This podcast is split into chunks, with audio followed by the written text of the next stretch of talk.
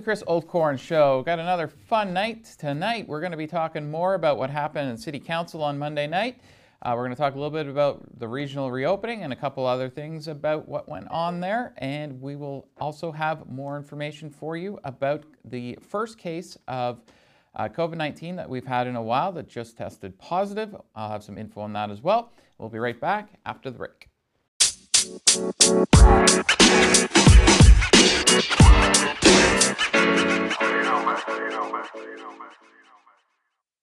And welcome back. We have our first new case in a while here of COVID 19 here in the Algoma district. Uh, specifically, what we know about this person is basically nothing, which is you know par for the course for Algoma Public Health, uh, who for some reason doesn't think that they need to provide information like every other public health unit does. However, we do know that this case is in uh, Sault Ste. Marie and area.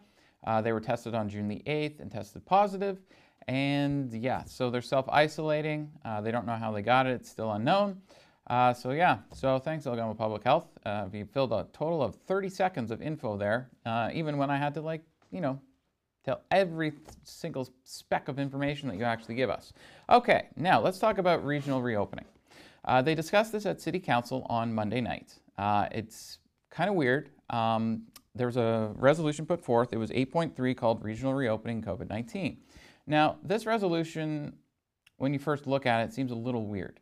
Um, basically, the resolution is that the mayor can then write letters to like the chief medical officer, for example, and our local members of parliament, uh, Romano and Sheehan. And it, it seems kind of weird that the mayor actually needs permission to write a letter to the chief medical officer of on, uh, for Algoma and Ontario and to write a letter to Ross Romano. Like, like, is the mayor completely handcuffed and he's not allowed to write a letter unless it's a resolution at council? Like, why are you taking up time at council debating whether or not the mayor can write a letter? It seems so weird to me. Um, okay, so Hilsinger, we're going to talk about a couple different things. This is, that was the basis of this resolution. That's not the interesting part of, of the discussion. Uh, it was the debate about the letter and a little bit of what was talked about in terms of, of, regional reopening. Now, for a little background, I asked Ross Romano about regional reopening. He said it was not being considered. Four days later, they announced that they were going to start regional reopening. So I don't know if writing a letter to Romano will do anything anyways, because I asked him straight to his face and said, no, there will be no regional reopenings at all. We will be doing the entire province or nothing. Uh, okay. And then four days later, ah, well, we're going to do regional now. Uh, and I even said, is it even being talked about? Romano said no. Okay. So there's some background for you on regional reopening and the openness of politicians in this town. I mean, it was a private conversation that Romano and I had with that involved me and several other reporters. He didn't have to come out and say, "Oh, you can report it," but he could have said, "Yeah, well, you know, off the record, we're considering it." No, he just said, "No, we're not. We haven't even talked about it." So I'm not filled with confidence that if you didn't talk about it and then four days later you decide to regional reopen, um, not sure that's been well thought through if you weren't talking about it four days before. You know, I don't know. Maybe it's just me. Okay, so let's get to uh, the actual counselors because uh, they actually had some interesting things that they said. Okay, Hilsinger was upset uh, that the province was being very firm on not regional reopening because we have so few cases versus uh, the rest of the entire province. Actually, we're uh, as far as the total number of cases, we're right at the bottom of the list on that one. Um, she said that you know we could, there's definitely going to be a new normal, but the new normal could be sooner in Sault Ste. Marie and surrounding areas uh, than it would be in Toronto, for example. Uh, an example of this is if you look at Quebec. You know, most of the cases in Quebec are Montreal. Montreal's basically stayed shut down, where the rest of the province opened regionally, and it seems to have worked fairly successfully for Quebec. Now, Hollingsworth, um, another council I really like, um, she pointed out very clearly that we need to say that Northern Ontario is unique from Southern Ontario. It, I've seen this over and over again, uh, how politicians think that if something works in Southern Ontario, it's got to work in Northern Ontario as well, and it just doesn't a lot of the times. Um, however, she did say something that was kind of weird. She sounded actually like the Las Vegas mayor to me, because she, she kind of said that Northern Ontario people are different than Southern Ontario people.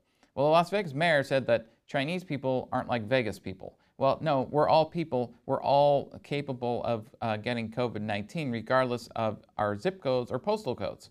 Um, zip codes in the States, postal codes in Canada. So I'm not sure that that argument really stands up. Um, it, that Southern Ontario people are somehow different than North. I don't know. It didn't make any sense to me. Um, the mayor, though, did say a couple things. One, he said that um, one of the keys for a regional reopening for Sault Ste. Marie is following public health advice. Now, the good thing is, is that uh, there's a poll that came out just recently, and more people are using personal protective equipment when they go out in public now than even just uh, a couple weeks ago. So that's a positive thing. That's also if we continue to wear personal protective equipment when we go out, we'll also be able to stop the spread of COVID-19 here. And actually, as a side benefit, we'll also stop other uh, colds and uh, viruses from spreading as well if you're wearing a mask because you're not spitting the germs out and other people aren't walking into the mist that comes out of your mouth. Or as Trudeau says, moist. Um, you know, don't talk moistly. Um, Provenzano said something very clearly to the public, and he was specifically at this point not addressing uh, his permission to write a letter, but he was addressing the public, uh, and he said that specifically, I want to address the public on this. And he said, if you have any symptoms, stay home. Any symptoms at all of COVID-19, stay home. He also wanted to stress, and he, this is and then this is why I'm going to end on this for the segment. He said, please continue to social distance. He doesn't want to see like what happened in that park in Toronto a few weeks ago where there was no social distancing at all. And we have been very successful with social distancing so far. I've been to the beach and there's been social distancing there. We need to keep up the social distancing. We also need to keep up the PPE. Uh, if we want to be able to stay open here regionally, because we're one of the regions that gets to open first. I'll be right back after the break.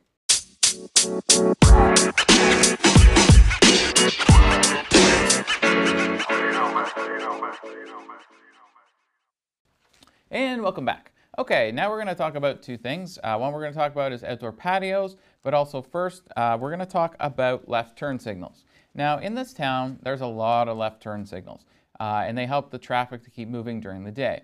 However, um, later at night, the left turn signals are not necessary. Uh, we've done studies on this, uh, that the, they're actually slowing traffic down, they're not actually speeding it up. Uh, so outside of sort of normal work hours and people traveling to and from work, uh, the city has looked at getting rid of the left-hand turn signals because uh, there isn't the same amount of traffic on the road as there is at those points in time.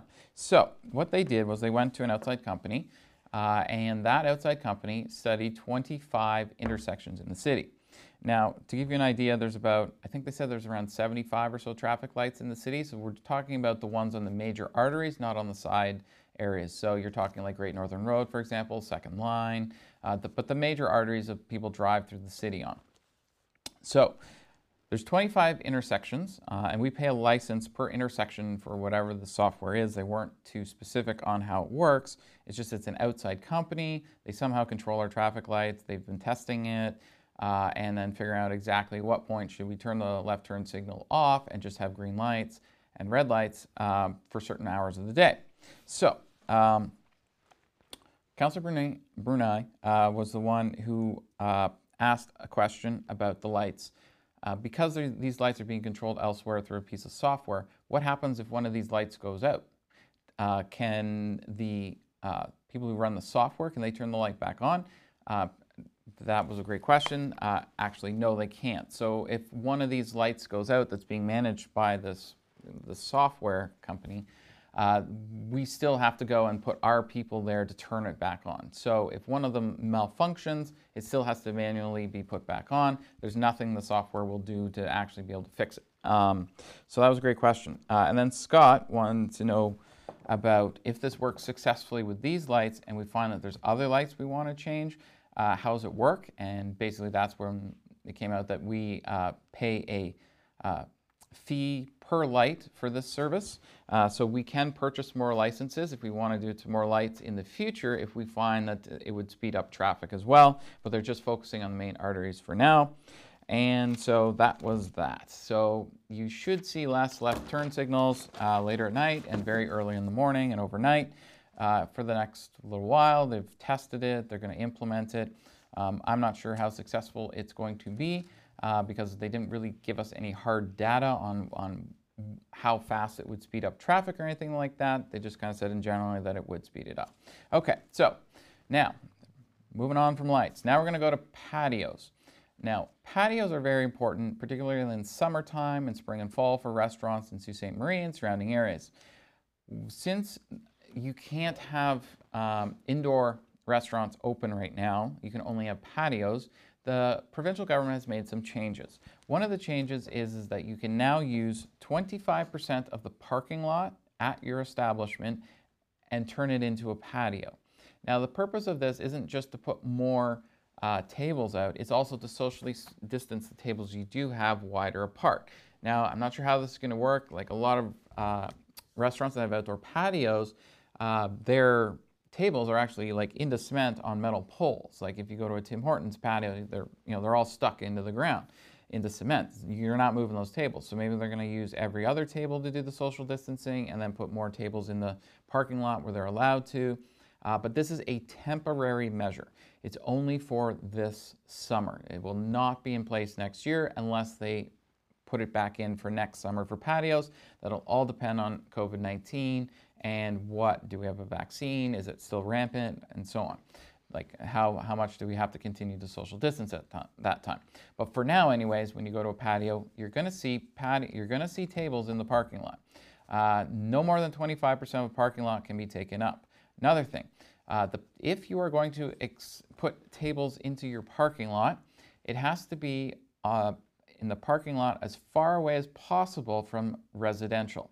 So for example, let's say you have a restaurant and you have a parking lot that goes all the way around your building and you have housing on one side and then on the other side, it's, let's say it's another building, you have to put it on the side where the other building is, not where it's residential. And this is, this is a, especially important for bars who will be allowed to open up and have outdoor patios but won't be able to use the inside uh, because they can still be open till 2 a.m. There's no restriction on when the patio has to close. It has to close at the same time as the bar would normally close. So there could still be people outside drinking, a lot of noise, music, and so on till 2 a.m. That's why they're insisting on the patio being away from residential. Now, the city uh, is going to be fairly flexible on this. Dufour was actually uh, asked, uh, asked how, how flexible will the city be on this? And they're going to be very flexible with the patios as much as possible. Uh, there's still a process that you will have to go through um, to extend your patio into the parking lot, uh, but you can contact the city now for that. Uh, and that's through the planning division. Uh, and then the planning division will tell you, okay, you can put your extra patio parts in this part of your parking lot. So if you are a local business and you do have patios or want to put a patio onto your restaurant, contact the planning division and they'll be able to help you out. And I hope to see you on a patio somewhere this summer. We'll be right back in a sec. Thank